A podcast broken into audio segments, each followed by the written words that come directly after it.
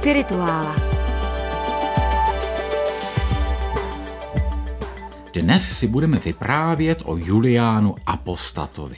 Ten prosím nemá žádné výročí. Kdyby měl nějaké výročí, kdybychom to směřovali k nějakému datu, bylo by to na 26. června. To je den, kdy on zemřel, léta páni 363. A kdy potom katolická církev slaví svátek Jana a Pavla, což jsou zcela a naprosto vymyšlení mučedníci z doby Juliánovi, kteří pravděpodobně nikdy neexistovali a rozhodně Julián je nenechal umučit, mm-hmm. ale dostali se do katolického kalendáře. No, protože to je jednoduché, Julián svatý není, že jo? No, pozor, pozor, pozor. Pro část lidstva ano.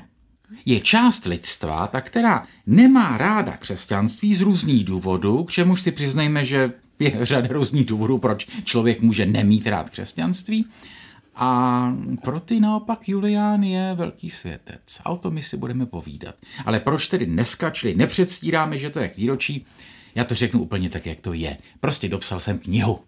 Jak píše kde si Katulus v jednom verši, dopsal jsem knížku, novotou však voní. Jo, takže dopsal jsem knížku, budu si povídat o Juliánu Apostatovi. Respektive napsal jsem dvojportrét. Julián Apostaty a svatého Řehoře Naziánského. O tom už jsme tady mluvili. To je ten, jak jako první napsal svůj životopis, ale takový ten jakoby soukromý a pocitový, ano. nikoli v klasický, jako mám zásluhu o to a o to a stalo se to a to, že jo? Velmi přesně, jo. Předtím se psalo takové to, vykonal jsem, přemohl jsem, zvítězil jsem, založil jsem a on psal, ach, jak já jsem trpěl, nikdo mě neměl rád a pořád po mně někdo něco chtěl. A tihleti dva jsou samozřejmě svědci, jak jsme říkali, vždycky pro tu druhou část lidstva.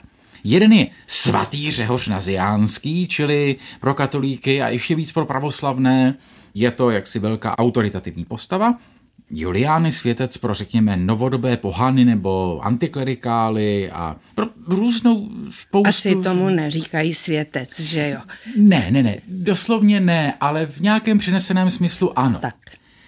Ale oni nejenom, že se znali, že byli spolužáky v Aténách, oni se sobě strašně podobali. A v čem? O tom bude celý ten pořad. Aha. Respektive ty pořady budou dva. První bude dnes o Juliánovi, jaký opravdu byl, respektive jaký obraz vyplývá z jeho vlastních spisů, protože na rozdíl od mnoha postav historických a naprosté většiny římských císařů, kteří nic nepsali, Julián po sobě zanechal poměrně velké množství textů. A z nich nějak jako můžeme tu osobnost poznat. Byť vždycky člověk musí být trošku opatrný, že lidé sami o sobě píší a vždycky se nějak stylizují vědomě a podvědomě. A ten druhý pořad, Dajli nebesa, natočíme ho v zápětí, tak ten je o jeho druhém životě. To znamená o tom, jak si pozdější staletí toho Juliána a zároveň toho Řehoře různě imaginovala. Takže to bude první život a druhý život. No a oni, jak jsem říkal, sdílejí spolu nějaké charakterové rysy, typické, a sdílejí taky společné prostory. A to jsou v zásadě tři. My už jsme na těch místech vlastně byli. Je to Kapadokie, to je ta hornatá krajina vlastně na východě Malé Asie. Jsou to Atény a je to Konstantinopol. Tam všude už jsme byli, ale teď se nám to zpřítomní skrze tyto lidi. A začneme tou Kapadokí. Kapadokie to je místo, kde se Řehoř narodil a byl tam biskupem a zemřel tam v různých městech v té Kapadoky. A Julián tam taky strávil několik let, ale v úplně jiné souvislosti. On se tam ocitl jako vyhnanec. Protože když zemřel císař Konstantin, jako 337. Připomeneme, že Konstantin byl ten, který provedl takzvaný konstantinovský obrat, čili učinil křesťanství legálním a současně ho začal jaksi velmi podporovat, že to je ta nová ideová opora říše. A když umřel, tak jeho synové, tři, povraždili zbytek rodiny aby nevznikaly dynastické problémy, takže zabili mimo jiné Juliánova otce a několik dalších jeho příbuzných. Čili Julián je tatáž rodina jako císař Konstantin. On je vlastně jeho vzdálený synovec, řečeno zjednodušeně. Tak ti tři synové, kteří se ještě zábavně jmenovali Konstantinus, Konstancius a Konstanc. Je tak povraždili ty příbuzné, chvilku vládli společně a pak se pustili do sebe. A ušetřili jenom toho Juliána, protože byl malinkatý a ještě jeho bratra, protože byl nemocný a poslali je do jedné kapadocké poustevny, přesně do jakési obce Makelon. A proto on tedy neměl rád křesťany? To je celkem přirozené, když ten první křesťanský císař, který říká mm-hmm. teď, tady se budu hlásit ke Kristu a nejenže není morálně o nic lepší než ti předchozí, ale ještě tedy působí tohleto rodinné vraždění a nechává toho Juliána vychovávat v tom vyhnanství, nutí ho k tomu křesťanství. Jo, Julián je vlastně první generace, která to křesťanství má povinně. Tak jak to známe potom z dalších staletí, kdy, já nevím, prostě hrdinové Fráni Šrámka se bouří proti hloupým a protivným katechetům na gymnáziu, tak Julián je první, který to zažije, že mu to jaksi prostě vtloukají metlou. Hmm, a ve jménu křesťanství zabíjí jeho rodinu. Přesně tak. No tak uh-huh. co takový člověk s tímhletím dětstvím, co si o tom křesťanství má myslet? Já jsem trošičku doufala, že jde přece jenom o nějaké mocenské boje, nikoli v boje ve jménu víry. No to byly mocenské boje, samozřejmě protože Aha. toho otce mu nezabili z důvodu ideových, ale z důvodu mocenských. Mm-hmm. Čili takhle to je, ale prostě byli to ti křesťané, kteří mu zabili otce. A to je pro něj samozřejmě naprosto zásadní formativní zkušenost. Nicméně v tom vyhnanství, v té Kapadoky, zažije i něco pozitivního. Má tam vychovatele jednoho mnicha, který se stará jaksi o jeho pravověrnou výchovu a vedle toho tam má takového učitel literatury, protože řecko-římská výchova v té době spočívala v zásadě ve výuce literatury. Naučíš se písmenka, naučíš se číst, pak se učíš Homera, Homera umíš z paměti a všude ho cituješ, takže Julián cituje Homera, ale i Řehoř Naziánský cituje Homera, když je zapotřebí, protože to je ten společný kulturní základ. No a ten učitel ho skrze lásku k literatuře, vědomně nebo nevědomně, to už nevíme, to už se nedozvíme, ale Julián to tak stylizuje, naučil jakoby lásce k těm starým bohům. Teď už určitě chcete, abych prozradil jméno toho mého vychovatele. Bohové a bohyně Barbar to byl. Jmenoval se stejně jako ten muž, který kdysi přemluvil perského krále Xerxa, aby napadl Řecko. Pocházel ze Skýtie a byl přiřazen k té kategorii lidí, jejíž jméno se za minulého císaře vyslovovalo s úctou málem posvátnou, ale dnes zní jako nadávka a urážka. Byl to eunuch. Můj děd si ho vybral, aby moji matku vyučoval Homéra a Hesioda. Ta pak porodila mě svého jednorozeného syna. Brzy na to si ji však ještě mladou dívku vzala k sobě panna z otce zrozená, aby ji uchránila od mnoha strastí, jež měly přijít.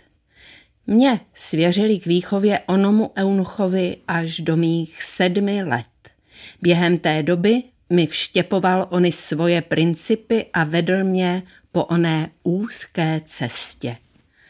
Já tady moc nerozumím tomu, vzala ji, tu matku, k sobě panna z otce zrozená? No to je Aténa. To Aha. je bohyně Palas Aténa, která přece podle mýtu se narodila z otcovy hlavy.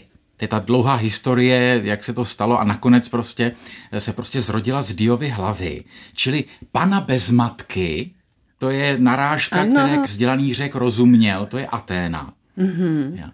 A samozřejmě tam, když to člověk dobře poslouchá, slyší tu spoustu těch věd, které znějí jako z Evangelia.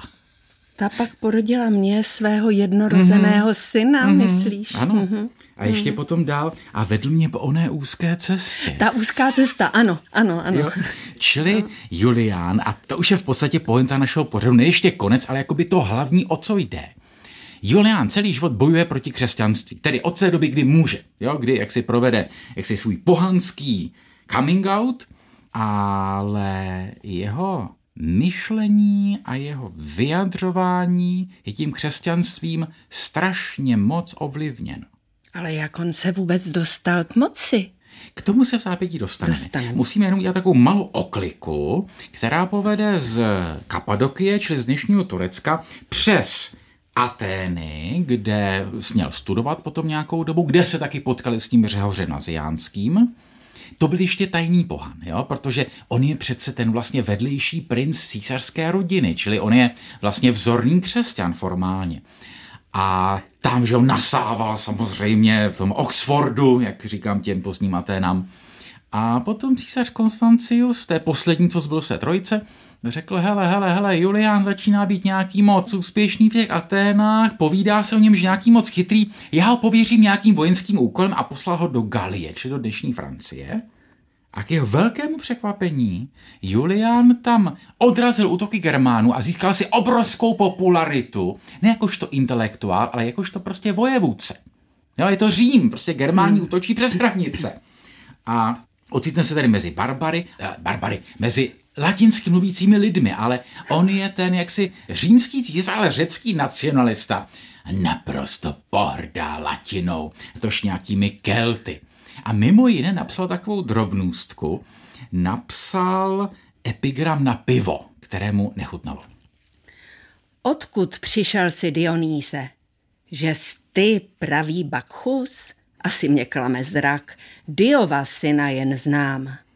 Onen nektarem voní, ty kozlem, snad keltové kdysi k výrobě zvolili klas, hroznu, když neměl ten kraj. Potomkem Démotry spíš by slouti měl. Dionýs nejsi, pšeničný, ječný si snad, vína však schází ti žár. Tak, tolik Juliánův epigram. Tohle je, prosím tě, z starého překladu z Juliána vyšla dosud jenom jedna jediná knížečka, léta paní 1948, taková jeho hříčka hostina císařů, kde se jakoby na fiktivním sympóziu scházejí různí císařové. Mezi nimi Marcus Aurelius je samozřejmě ten nejlepší a končí to Konstantinem, což je ten padouch. A k ní ten překladatel připojil ještě několik epigramů takže je takové archaické, já se snažím překládat poněkud moderní. A vrátíme se do té Galie na chvilku. Pro ní jsou sice ti kelti tamní barbaři, ale potom, když se stane císařem, protože ho vojsko provolá a vrátí se do těch řeckojazyčných krajů, dává ty kelty řekům za příklad, jak jsou cnostní a neskažení. Nedivte se tedy, že vůči vám chovám tak silné emoce. Ve srovnání s Katonem jsem vidlák a drzoun a samolibec přesně ve stejném poměru jako Keltové ve srovnání s Římany. Kato se narodil v Římě a byl vychován v Římě a žil mezi římskými občany až do stáří. Za to já, Sotva jsem dospěl v muže, jsem musel po dlouhé roky obcovat s Kelty a s Germány a s hercinským lesem, tak jako lovec obcuje a zbližuje se s divokými bestiemi. Tam jsem se potkal s lidmi, kteří nevědí, co to je dvornost a lichocení. Jediné, co umějí, je jednat se všemi jednoduše a upřímně. Aspoň tak on to zpětně líčí. A tohle je úryvek z textu, který se nazývá Protivous, v originále tedy misopogon, čili doslovně nenávistník vousu, jako je misantrop, misogyn, miso, já nevím co, všechno odvozeno toho miso, nenávidím.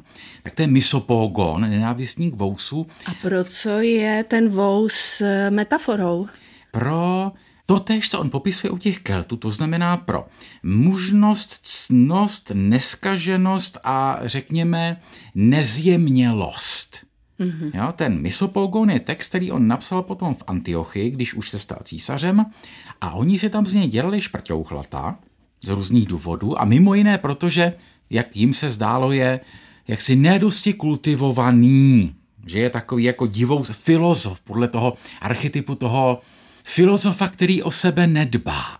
A on, zatímco jiný římský císař by řekl, jo, srandičky si ze mě budete dělat a nechal by je povraždit, což různí římští císařové v různých situacích udělali, tak Julián na ně napsal satiru, která se jmenuje Misopogon. A ještě se vracíme tedy zpátky okamžik, tam v té Galii, jak jsme říkali, ho vojáci provolali císařem. On v dopisech říká, já jsem v tom nevinný, já jsem to nechtěl, to oni mě provolali, ale nicméně přijme to a vytáhne na východ z té Galie jakoby do Konstantinopole a nemá hrozné štěstí, protože vládnoucí císař Konstancius zemře nečekaně a nemá potomky. Čili on vlastně se legálně, legitimně stává následníkem trůnu, nemusí začínat žádnou občanskou válku. A pro něj je to jasný symbol přízně Bohu. Jsem vyvolený. Přežil jsem to vraždění, když celou rodinu mi zamordovali. Hmm. Přežil jsem to tam mezi Kelty a Germány. Pak mě vojáci provolili císařem a teď mám otevřenou cestu na Řím, čili já jsem vyvolený. A toto slůvko vyvolený to potom bude prolínat celým tím prudkým a krátkým Juliánovým životem ten pocit, že on je tady k něčemu mimořádnému vybraný, konkrétně k tomu, aby vrátil náboženství tam, kde bylo a uzavřel, jak jemu se zdá, tu podivnou, perverzní epizodu se zavedením křesťanství, toho divného, nekulturního, neřeckého náboženství. Protože v Juliánově jaksi myšlenkovém systému to řectví znamená jak jazyk, tak kulturu řeckojazyčnou od homoboženství. Čili kdybychom mu my řekli, že je pohan, tak on by tomu nerozuměl. Samoslov pohan je vlastně pozdější, latinské a tak dále. On to nazývá helénství. Jo, že je prostě příznimet starého řeckého náboženství. Ale zároveň, když se tady ujme trůnu a chce to obnovit, tak zdůrazňuje v listech, že zanechal spoustu listů svým různým přátelům, úředníkům, těm vykonavatelům. Říká, prosím vás, žádné násilí, v žádném případě násilí na křesťanech, ale mírně a pokojně je vytlačovat z veřejného života. A Tarbiovi. Já pak chci, aby galilejští nebyli ani usmrcováni, ani trestáni bytím mimo právo, ani nijak jinak, aby netrpěli. Pravím však, že zbožným lidem se má vždycky dávat přednost. Zbožným tedy, zbožným, jako to myslí řeckou zbožnost. Ano, ano, ano, ano mm-hmm. přesně. Mm-hmm. Jo, zbožní jsou pro něho řekové, ano. křesťaní jsou ateisti. Jo, neboť jako bylo šílenstvím galilejských skoro všechno obráceno na ruby, tak laskavostí bohů jsme byli všichni zachráněni. Proto je třeba ctít bohy i zbožné lidi, jak jednotlivce, tak obce. Tak toto obce, města je strašně důležité. To je ta vize těch svobodných řeckých obcí.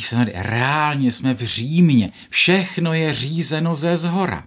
Ale on se tváří, jako by žil v klasickém Řecku o tisíc let dřív a píše jednak těm přátelům a úředníkům, ale taky těm obcím jednotlivým a oslovuje je, jako by byli stále někde tady pradávno a odvolává se vždycky jakoby na tu starou kulturu. Pamatujte, že jste přece potomci toho anoho, že ctíte to ano božstvo.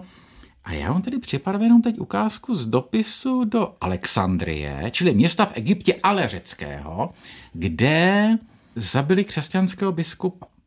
Ne, že on to nařídil, ale prostě lid v té Alexandrii, který, jak víme, občas se tak jako naštval a někoho zamordoval.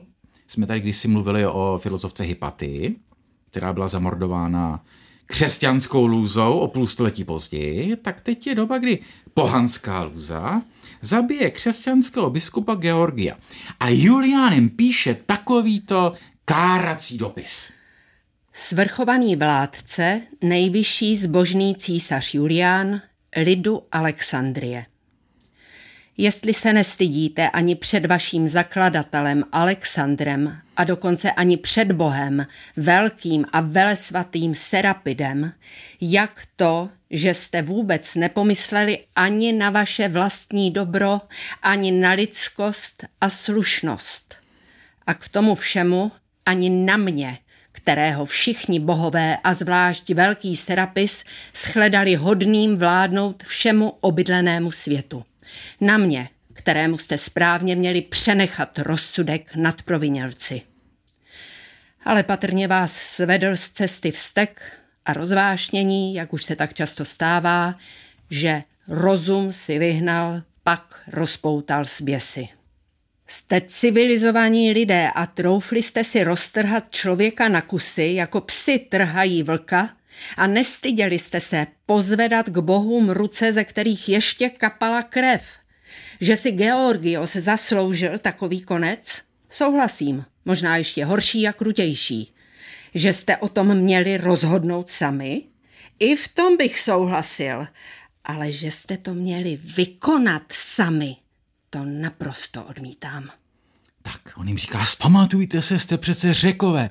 Je trošku teď mě napadlo jako William Golding v románu Pán Much, když tam ta parta kluků zvlčí na ostrově a pak ji najde ta loď, jak se tam proměnili v partu barbaru. Říká, prosím vás, jste přece angličané. Jo, ta představa, že člověk patří k nějaké komunitě, která má nějaké hodnoty, že se nemůže chovat, ale může. No, čili v jeho představě řekové znamená ti kulturní a křesťané, galilejci jsou ateisté, lidé bez kultury, bez vlastní kultury a tudíž podle něj se nemají právo podílet na řecké kultuře. Konkrétně, oni nemají vyučovat, protože když křesťanský učitel vyučuje starou řeckou kulturu, tak ji vlastně překrucuje. A to je jeho slavný dekret o učitelích, kterým vlastně zakazuje křesťanům, aby vyučovali literaturu. Což to nebyli bohové, kdo ve všem všudy vychovali Homéra a Hésioda a Démostena a Herodota a Tukidida a Izokrata a Lízia. Což sami tito autoři nevěřili pevně, že jsou zasvěcenci bohů, někteří Herma, jiní Mus. Soudím tedy, že je nepřípustné, aby vykladači jejich děl znectívali bohy, které tito autoři uctívali. I když ale soudím, že je to nepřípustné, nežádám, aby ti, kdo vyučují mládež, změnili své názory. Místo toho jim dávám na vybranou. Buď ať nevyučují, co nepokládají za pravdivé, nebo pokud to chtějí vyučovat, ať tedy nejdřív důkladně přesvědčí své žáky, že ani Homer, ani Hesiodos, ani žádný další z autorů, které vykládají a o kterých tvrdili studentům, že se prý provinili bezbožností, nemravností a lží ohledně božských věcí, se ničím takovým neprovinili. Jelikož tito lidé míněno učitelé, ano. dobývají své živobytí a plat z literárních děl o něch autorů, prokazují tím, že jsou nejodpornější ziskuchtivci a že za pár drachem budou tvrdit cokoliv. Teda to je tak současné pro nás, mm-hmm. kteří jsme zažili socialismus a jak je to během té krátké doby, jak oni se museli překabátit mnozí. Ano, ano, krásné eh. slovenského původu slovo prekabátit. Že jo, to je vlastně co to udělalo s tou společností, to musel být zmatek. Oni sotva, že přijali křesťanství, uh-huh. mnozí jistě proto, že zkrátka chtěli zachovat uh-huh. své živobytí, uh-huh. svůj krk, svůj život, nechtěli, aby byly postižené jejich děti, tak už tady je zas jiný císař a říká jim ne, ne. Všechno zpátky. to a ten teda. císař za půl druhého roku umře a všechno jde zase zpátky. Bože můj, tak to se nedivím, že to má pak druhý život, protože to je inspirativní jistě. Ano, ano, no. ano, přesně, přesně. A jenom když říkáš, co ti lidé asi udělali, máme z té doby řadu případů, o kterých víme, že někdo změnil tu konfesi tam a zase zpátky. To byl konkrétně rétor Hekebolios, kterému píše nějaké dopisy, který byl křesťanem, potom se tedy obrátil, říkal, já jsem jenom předstíral, A po Juliánovi smrti zase byl křesťanem. Takže i takovéto případy byly. A jsou ale i případy lidí, které naopak Julián zve ke dvoru, Ač jsou to křesťané, jeho bývalý učitel z Aten, Hairesio, což byl křesťan, on říká, ale tebe se to netýká a s tebou chci spolupracovat, protože ty jsi dobrý učitel. Ale on nechtěl. Jo, takže je tam řada různých případů, jak se na to reagovalo. Jako to tak bývá v historii vždycky v jako takových to tak chvílích. bývá, přesně Jasně. tak. Prostě teď mám pocit trošku jako za Juliánovy vlády, protože on toho chtěl strašně moc najednou. On chce vyčistit školu, chce budovat, co si co nazýváme pohanská církev. Zase on to tak nenazýval. Ani pohanská, ani církev. Ale fakticky potom badatele, když na to hledí zpětně, říkají, to je pohanská církev. Vlastně obnovovat ty obřady a píše pro kněze takové manuály.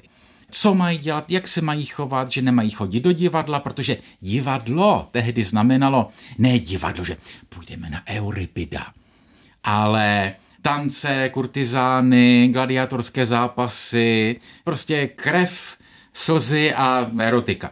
Takže říká, to kněz prostě nemá. Jo? Kněz nemá chodit do divadla. Nemá ani číst, nejenže nemá číst křesťanskou literaturu, ale nemá číst ani to nemravné z naší literatury. Protože, jak víme, v řecké literatuře samozřejmě je jaksi velmi mnoho velmi nemravných, rozuměno nezbedných erotických textů. Říká, to ne, to ne, to, to jako tím bychom se kazili. Čili on vlastně se pokouší, jak to známe z těch dopisů, těch, kterých jsem tady některé přeložil pro tu knihu, pokouší se vytvořit něco jako pohanský kněžský stav po vzoru těch kněží křesťanských. A speciálně říká, ti galilejští mají jednu věc, které bychom se od nich měli naučit. A to je jejich, on říká, filantropia.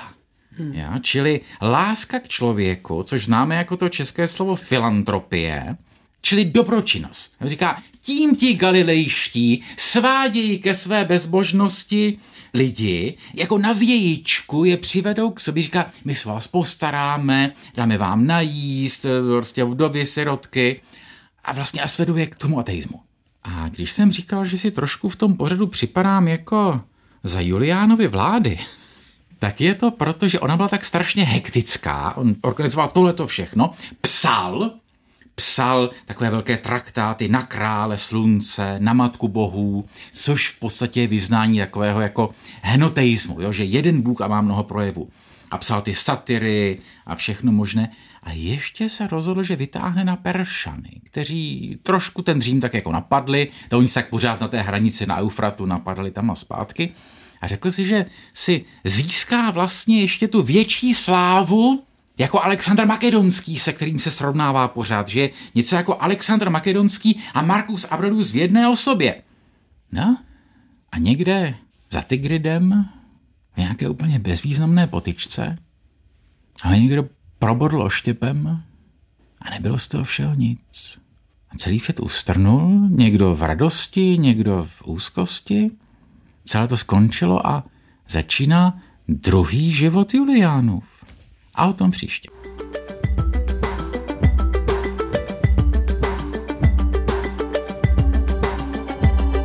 Podcast Spirituála Duchovní Evropa poslouchejte na webu Českého rozhlasu Vltava, v aplikaci Můj rozhlas a na dalších podcastových platformách.